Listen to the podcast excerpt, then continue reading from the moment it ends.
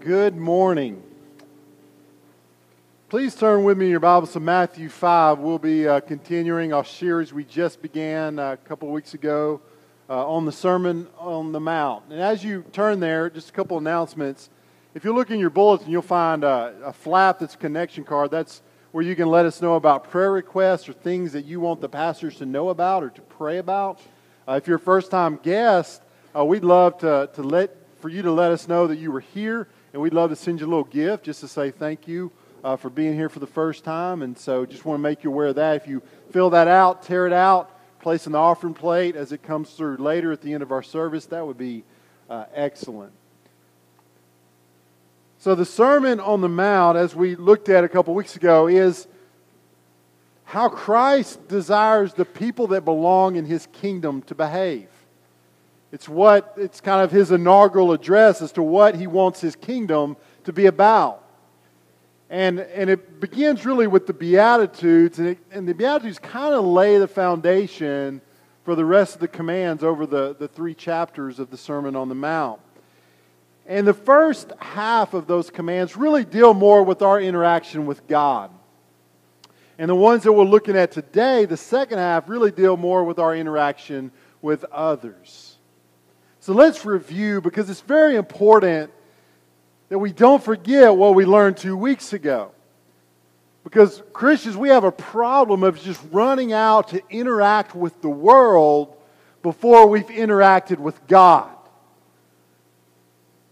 We go out with a haughty spirit thinking we're great because we haven't met with God to humble ourselves and realizing just how much we need Him and just how important His grace is to our lives and how we would be just like the world. We would be just like those who are lost if, it were, if we were apart from His grace. So, first we have, uh, as we looked at last time, realizing that we're poor in spirit, realizing our poverty before God, that we bring nothing to the table that we are spiritually bankrupt before God. Our best is as filthy rags. But not only just seeing those, it also says, Blessed are those who mourn. It's not just about seeing our sin and seeing our insufficiency, it's also about mourning it, feeling it, being, being broken about who we are and our shortcomings. And we, we begin to see this begin to change our attitude as we Uh, it says, Blessed are the meek, so we're meek, and we go out and we interact with people in a meek manner.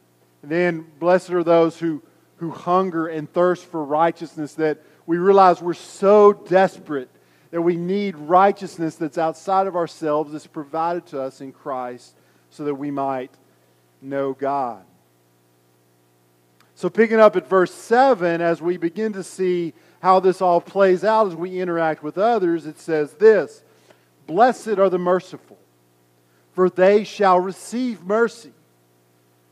Blessed are the pure in heart, for they shall see God. Blessed are those who are persecuted. I'm sorry, blessed are the peacemakers, in verse 9. Blessed are the peacemakers, for they shall be called sons of God. Blessed are those who are persecuted for righteousness' sake, for theirs is the kingdom of heaven. Blessed are you when others revile you and persecute you and utter all kinds of evil against you falsely on my account. Rejoice and be glad, for your reward is great in heaven, for so they persecuted the prophets who were before you. Let's pray, pray once more. God, help us.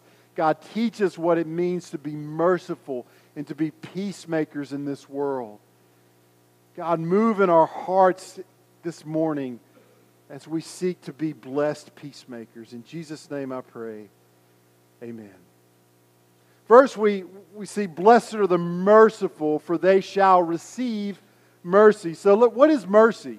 How is mercy different from grace? Grace is more uh, dealing with sin itself, mercy is more about seeing the effects and the misery that sin brings. It's just being aware of people's misery and desiring that that misery be alleviated. Misery from sin comes from in several ways.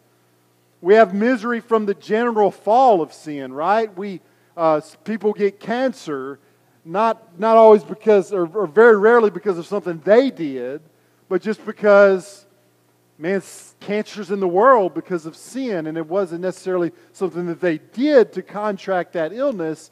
It just is. And people die all the time, not as a direct result of their sin, but just because sin exists. And because of sin exists, death exists. And so there's misery in the world because sin exists. We live in a world that is rebellious to God, and there's ramifications because of that. We also have misery from personal sin, sin that, that we commit ourselves, and we reap the misery from those sinful, sinful decisions. And there's misery from the sins of others, sins that others have done to us that make us miserable. And so the question is which miseries should we as Christians be concerned with and, and try to help people experiencing that misery? All of them. It doesn't matter if, if their misery is because they live in a sinful world or because even if they have contributed and, and, and sin and received the, the misery or whether it's something done to them, it doesn't matter where the misery comes from. We should concern ourselves with helping them. Helping them. When we see it in the Good Samaritan, right? The Good Samaritan comes along and, and he sees someone in misery. And it didn't matter that they were from different worlds and they hated each other. He wanted to alleviate the misery that was given to this man by the robbers on the road. But even more clear than that is, is we see it in Christ Himself. Christ looked upon us in our misery. And some of our misery was just because we lived in this sinful world. Some of us were in misery because of what we had done. In fact, all of us were, have some misery in our life because of what we had done when Christ came to us. And many of us, and all of us, also carry that misery because of sins that have been done to us. And what did Jesus do? He gave us hope for all of it. He gave us hope in our misery. And God's decision was I'm going to alleviate the needs of people through the death and suffering of Christ. I'm going to come and help them in their misery. We have an interesting, it says, it says, Blessed are the merciful, for they shall receive mercy. And so is this saying, is this saying that the way that we get God's mercy, the way that we get God's mercy is to give mercy. Like we, we earn God's mercy because we're merciful. And the reality is, is that there isn't, this isn't the only place that it kind of sounds like that's true. Later in the Sermon on the Mount, uh, at the end of the Lord's Prayer, Jesus will say, Matthew 6, 14 and 15, he'll say this For if you forgive others their trespasses, your heavenly Father will also forgive you. But if you do not forgive others their trespasses, neither will your Father forgive your trespasses. Then in Matthew 18, we see uh, the parable of the ungrateful servant, right? Who, who has a huge debt against his master. And the master says, Hey, I'm going to I'm to take care of your huge debt. We're going to wipe it away. And what does the servant do? He goes out and he finds a guy that owes him five bucks. And he goes out and he begins to beat him. And the master sees this and he, just, he, he takes the guy and he throws him in jail. And Jesus closes that parable with this. It says, And in anger, his master delivered him to the jailers until he should pay all of his debt. So also, my heavenly Father will do, ev- do to every one of you if you do not forgive your brother from your heart. So, do we? I mean, do we earn God's forgiveness because we forgive others? I would, I would say no. First of all, all of us fail to show mercy. Every day, there are events, there are things that come into our lives, and we fail to forgive as God would forgive. with His standard to that standard. And secondly, we know that salvation is by grace and not of works. If we were to say, man, all you got to do is to be saved is to forgive others, then we would just be eliminating all that the Bible says about salvation and grace. Yet, don't miss that there is a close relation between our mercy to others and God's mercy towards us. I would go so far as to say that nothing should make us doubt our salvation more than if the fact is that we cannot find mercy in our life. That we find it in ourselves almost impossible to forgive others. If that's true of us, then you should be doubting your salvation. When it comes to traits that the Bible assumes of believers, mercy is at the top of that list. And the question becomes not can we earn Christ's forgiveness by forgiving others? The question is can someone who has truly received the grace of God refuse to give grace to others?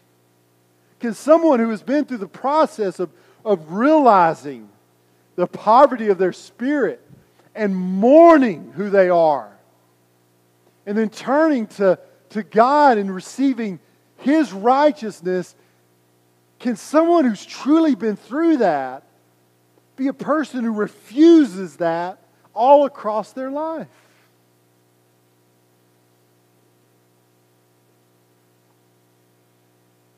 we who are Christians who have been forgiven of so much, anyone ought to be people who are merciful, it should be us. And next it says that, that blessed are the pure in heart. Blessed are the pure in heart, for they shall see God. So, what is the heart? The heart is is revealed in Scripture to be more than just the seat of emotions. We just kind of think of the heart as you know what we feel love with. But Martyn Lloyd Jones said it well. He said it like this: The heart means the seat of the personality.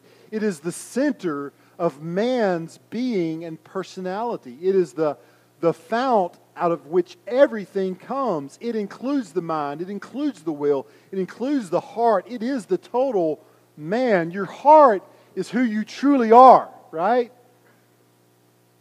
It's not just the, the act that you put on, it's not the picture you present to others. The heart is who you truly are inside, that you cannot hide from God.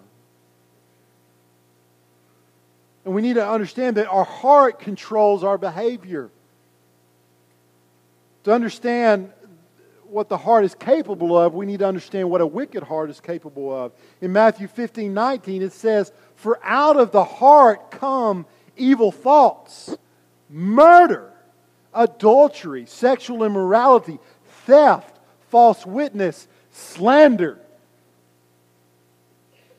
Every evil act that we do has its root in our hearts. Don't say somebody else made you blow up in anger, or someone else caused you to stumble. No, it, it may, they may have contributed to it, but it was your wicked heart that made you do what you should not have done. And likewise, every good act that we do comes from a pure heart, a good heart. Luke 6, 645 breaks it down like this the good person out of the good treasure of his heart produces good, and the evil person out of his evil treasure produces evil. For out of the abundance of the heart his mouth speaks. Should I follow my heart? It depends on what your heart is. It depends on at that moment where your heart is. Is your heart loving Christ or pursuing Christ? Then, yes, maybe follow your heart. Yes, Follow your heart. But if at the moment of decision, if your heart is just wanting what you want and wanting your passion, then no, it's terrible advice to tell a sinner to follow their hearts. Because the heart is capable of all kinds of wickedness. The Bible calls it deceptive. Sometimes, even when you think your heart is where it needs to be, it's lying to you. So be careful. Make sure that you have a pure heart. And a pure heart is an undivided heart. Another way that the Bible speaks of, uh, of, of pure and wicked hearts is that of a undivided heart versus a divided heart. Psalm 86, 11 says, Teach me your way, O Lord, that I may walk in your truth. Unite my heart. Unite my heart to fear your name. Oh, the damage done by Christians, our so called Christians, who have a God compartment in their hearts that when they come Sunday, they let Him out. Oh, this is God time. And when Sunday's over, they say, okay, God, get back in your compartment. In the back there in the back of my heart, because I got to do what I got to do this week. How many kids have walked away from the faith because that's what they're see, they've seen in their parents? Yeah, God's important to their hearts on Sunday, but the heart doesn't acknowledge God the rest of the week. The Bible calls us to, to have a pure heart is to, is to have a heart that's united around God, united and passion around God. It doesn't matter what day of the week it is, it doesn't matter what's going on. My heart still belongs to God. It's pure, it's undivided. But we must also remember that, very quickly, we, we also need to remember that God gives a pure heart. Psalm 51:10 says, God created me a clean heart, O God, and renew a right spirit within me. So does that mean that, man, just pray for God to zap your heart and make it clean and do nothing? No. Because James 4 8 says, Draw near to me, and he will draw near to you. Cleanse your hands, you sinners, and purify your hearts, you double minded. So there's verses of Scripture that say, man, pray for God to give you a clean heart. And there's verses of Scripture that says, man, go after, purify your heart, is because it's both passive and active. We, we know that we can't do it without God's help, so we seek Him. But at the same time, we're actively involved in, in having pure hearts and making those decisions of how we have pure hearts. And next, and I really want to, I really think this is the heart of the second part of the Beatitudes. It says, Blessed are the peacemakers. So I want to spend most of the rest of our time here. It says, Blessed are the peacemakers, for they shall be called sons of God. First, let me tell you what this does not mean. This does not mean peace through truth abandoning appeasement. Okay, this, this does not mean that, hey, you got to keep the peace, so let go of your convictions, let go of your standards, and let's just all get along. The absence of war does not necessarily mean peace. And what the, many of the liberal churches have done is saying, man, this, there's a lot of conflict in truth, so let's, let's just cast out truth. Let's not have any standards. You, you live your life like you want to live it. I'll live mine like I want to live it. It doesn't matter what the Bible says. And we'll all get along. But that is, that's sinful peace. I think Abraham Kuyper put it so well. He said, When principles that run against your deepest convictions begin to win the day, then battle is your calling and peace has become sin. You must, at the price of dearest peace, lay your convictions bare before friend and enemy with all the fire of your faith. So just know that when we say be a peacemaker, it doesn't mean to cast aside truth, to cast, to cast aside obedience to God at the expense of peace. No. And also remember, and we're going to have to come back to this some, remember the Sermon on the Mount is written to individual Christians, okay? So we don't have a right to tell a government, maybe that's that's fighting terrorism or defending itself that hey you gotta you gotta be a peacemaker but because this isn't given to governments it's given to individual christians and we'll, we'll talk more about that as the sermon on the mount progresses so what does it mean it's, it means when it comes to to being being a, we're just a person of peace we're a person that seeks out and makes peace and part of that is, is is passive peacemaking. The passive way in which we make peace comes from humility, from just keeping a heart of humility. That comes from what we've already talked about of, of seeing our poverty, mourning our poverty of sin, and, and, and, and relying on righteousness, the righteousness of God given to us in Christ. And that's how we walk meekly and are able to show mercy to others. And that's where peace begins in our own hearts of just of just being people that are humble, that just rest in life at a humble position. And we know this because James tells us where war comes from.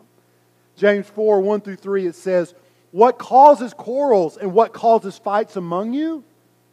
Is it not this that your passions are at war within you? You desire and you do not have, so you murder. You covenant and cannot attain. You, and you fight and quarrel. You do not have because you do not ask. You ask and do not receive because you ask wrongly to spend it on your passion. So, so what causes war is our passions on fire within us for what we want because we think we deserve stuff and we think we deserve respect. And if you don't give me that respect, you better watch out. There's going to be blood. It's going to be your blood because you haven't given me the respect that I deserve. That's what James tells us is where fights come from. It's when we're enraged because of our rights or our, our, our, the rights that we think we deserve. But if we lived out these Beatitudes, we would be humble people. There would be no pedestal to be knocked down off of because our feet remain firmly on the ground in the reality of our own sin. Uh, I've told this story before. Forgive me if you've heard it, but I played baseball. I was a water boy my junior year of high school because I got to a school where all these guys had played baseball all their lives. I hadn't played since the coaches pitched to you. But all my friends were playing baseball, and I just wanted to travel with them. And so the, the, the junior year I was the, the water boy, and senior year they actually had a uniform that fit me. So I dressed out. But I was basically there to eat sunflower seeds. And so, uh, but this one game, this one game, we were ahead by like 12 runs. And so coach said, Adam, come on up here. And so I got to bat. I was like, I'm going to play. And so I went up there, and amazingly, I hit the ball. And then, even more amazing than that, I got to first and the crowd went wild. They went crazy. I think it was Fielder's choice, but I still made it to first. And so the first baseman, as teenagers do, you know, I could tell he was teeing it up. He said, Man, they sure are cheering for you. Why are they cheering for you like that? And I, I, had nowhere to go. I thought, how can I make myself sound cool in this moment? And I thought, I can't.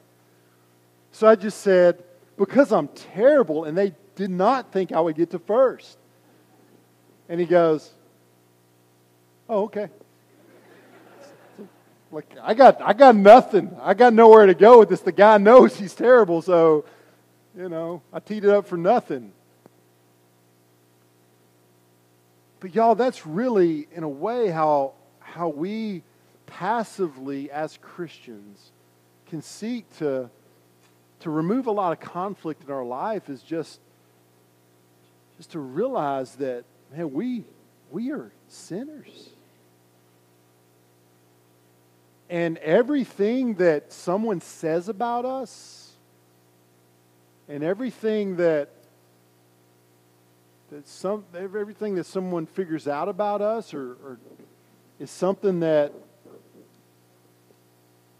probably don't know the half of it. Because if they were to get inside of us and really know what's in our hearts and really know what's in our mind, they'd have a whole lot more to say. So if we would be people that just keep our, our feet on the ground and, and just seek out to be humble people that, that just never are on a pedestal to be knocked off of and get mad about. We would passively avoid a lot of conflict but not just about being a passive peacemaker, by keeping ourselves humble. We should be active peacemaking, active peacemakers. It's not just passive, it's also active. We should be people that actively pursue peace for the conflicts that come into our life. Now, just if you just come in my counseling office for a moment, um, let me do let me do some of that. Here are the main primary conflicts that exist in our life, directly exist in our life. There's conflict. Um, y'all can go ahead and go to that graph. Um, there's conflict through sins done against us that have been resolved. That's sin that, that someone has done to us that brought conflict into our life, but somewhere along the way, they sought forgiveness we gave forgiveness. And so it, it, it falls in a resolved way. It's, it's under the blood of Christ, it's, it's been dealt with. There's conflict through sins that, that we have done that have been resolved. And that's that sin that, uh, that's, that we committed against someone else that, that caused conflict, but we went to them at some point and we've, we've told them, I've sinned against you. Will you forgive me? We've, we've stated our sin clearly to them. They have, have said, we, we forgive you. And that exists in. in, in and the, another category is the conflict through uh, sins that have been, uh, have not been, I'm sorry, sins done against us that remain unresolved. Sins against us that and someone's hurt us, we've never eh, maybe told them that they hurt us, we've never acknowledged it. Maybe they haven't, maybe they know they hurt us, but they haven't sought out forgiveness, and so it remains unresolved. It's still keeping us up some nights. And then there's conflict through sins that, that we've done that remain unresolved. So there's sins that, that, that we've done to others that we've never asked forgiveness for. We've never had a conversation about. We've never made restitution if that's needed um, to, to try to make it right. So, this is what, uh, going to the next slide. Um, so, this is kind of what our sin, what our lives may look like, kind of represented in graph form here. You know, some, man, some, we got resolved conflict, but then we've got those things done to us and those things we've done, and they're just still there. They keep us up at night. We, we struggle with them. We, ha- we know deep in our hearts that we, we haven't done what needed to be done there.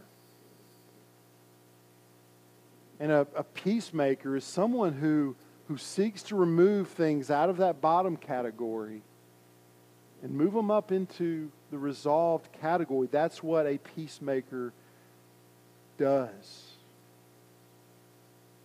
And, and maybe, maybe you would say, uh, you would say, man, but, but man, they're, the other person, that other person is, and they've done, they've done some bad stuff to me.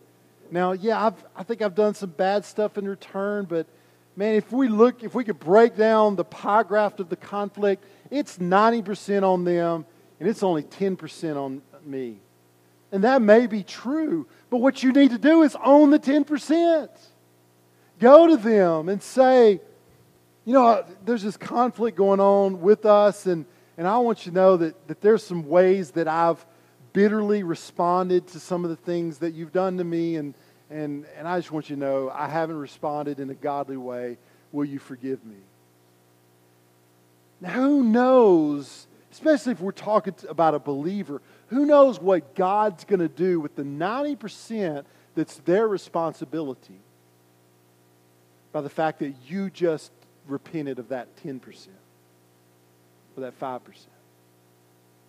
Imagine something. If you were to throw your marriage up on this graph, represented by this graph, how many, how, how, what would you have in each column? And do you need to, this week, begin to start moving some of those conflicts from unresolved to resolved? You need to be a peacemaker in your marriage before your marriage disintegrates because of the weight of all the things in that bottom category. And if you notice, there's still there some conflicts, even if you're trying to be a peacemaker that, re, that remain there. And the Bible is very gracious to us. Romans at 12 18 says this If possible, so far as it depends on you, live peaceably with all. So it may be that you've done what you needed to do, the conflict, but it's no longer a responsibility that you have. It's a concern that you are to pray about. God, I've done everything that I feel like you've called me to do. There's still conflict. And God, I just pray that you would work on their heart. Just take the repentance that I've done, work on their heart, bring this to resolution. But to be peacemakers, we, we just need to think about our lives and, and what exists, what, what conflict exists that I haven't taken care of, and actively seek to, rem, to move those things from unresolved to resolved through repentance. And, and I love what it says.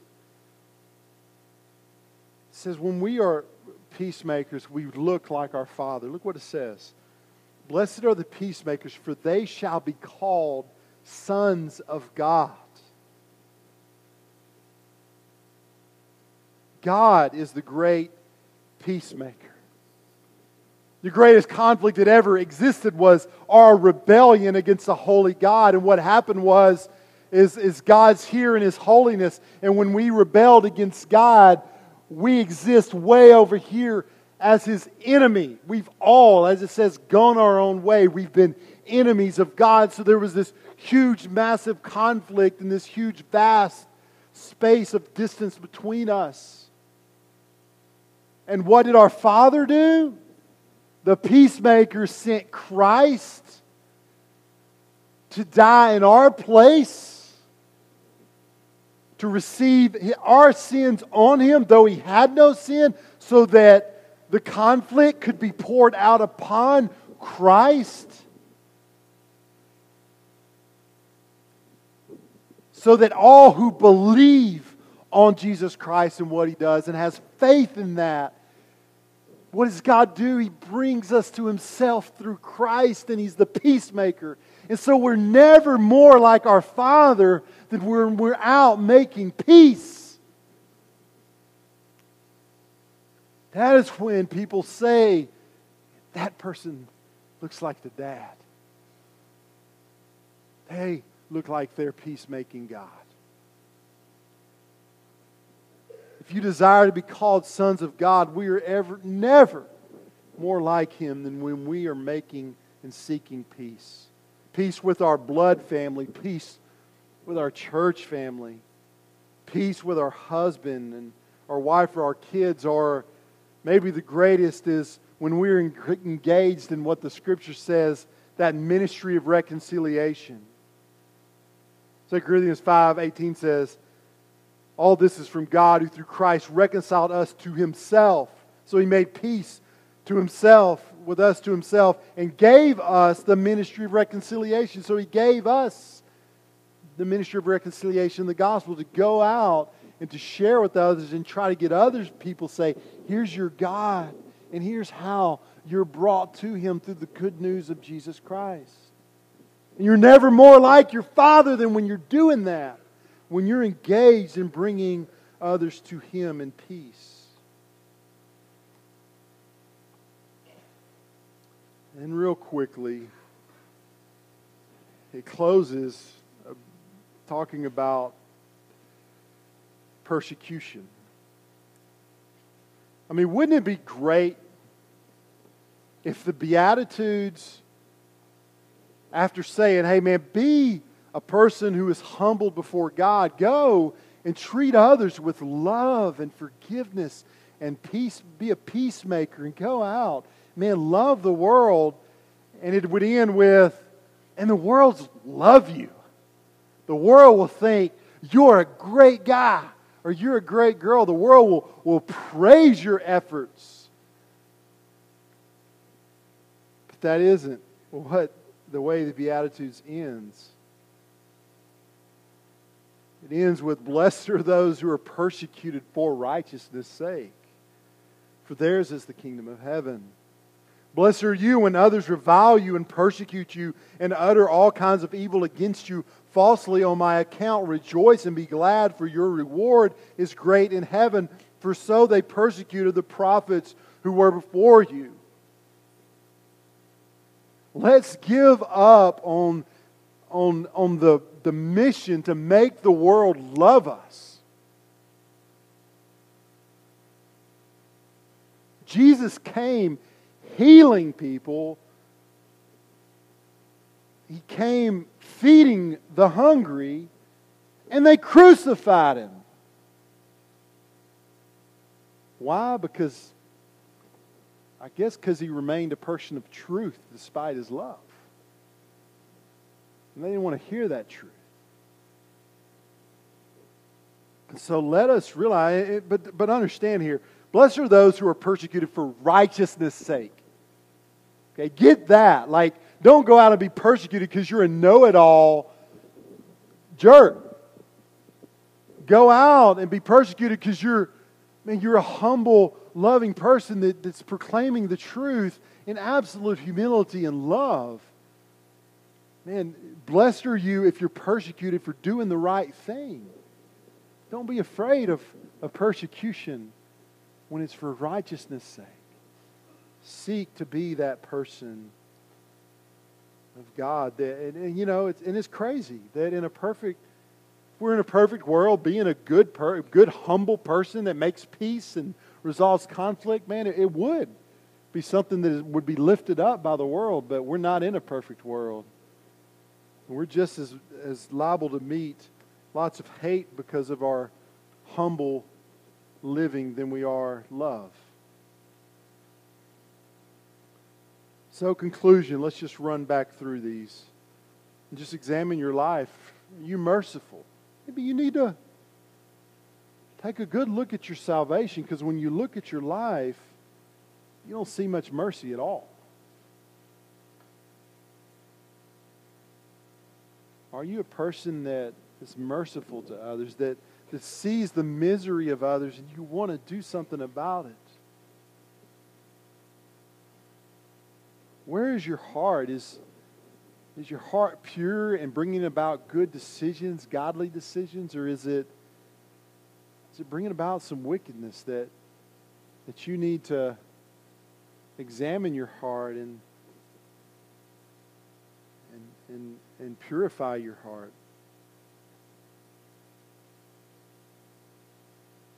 And are you a, are you a peacemaker? Are you someone that's both passively seeking peace through just living humility, living humble.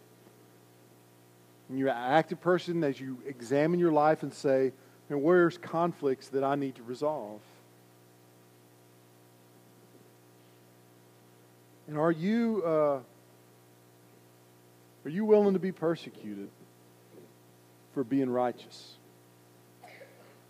Or do you just kind of say, man, I really want the world to love me? Are you someone that says, "Man, I, I gotta, I gotta be obedient to God. I gotta, I gotta live a righteous life, and, and world, you can take me or leave me, but that's who I am." As you run down through those, I can't imagine that you're nailing those all out of the park.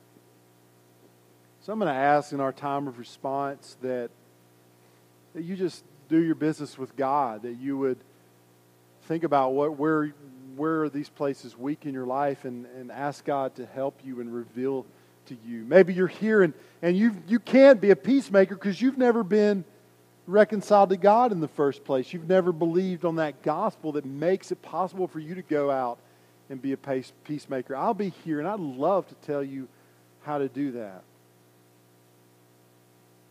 Just respond however God's put on your heart to respond as you stand and as our musicians come.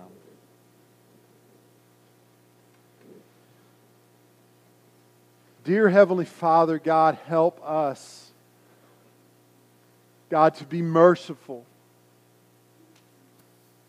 God, help us to be those who would be known as pure in heart. God, help us to be those that, that are peacemakers, that people will say they are like their peacemaking God.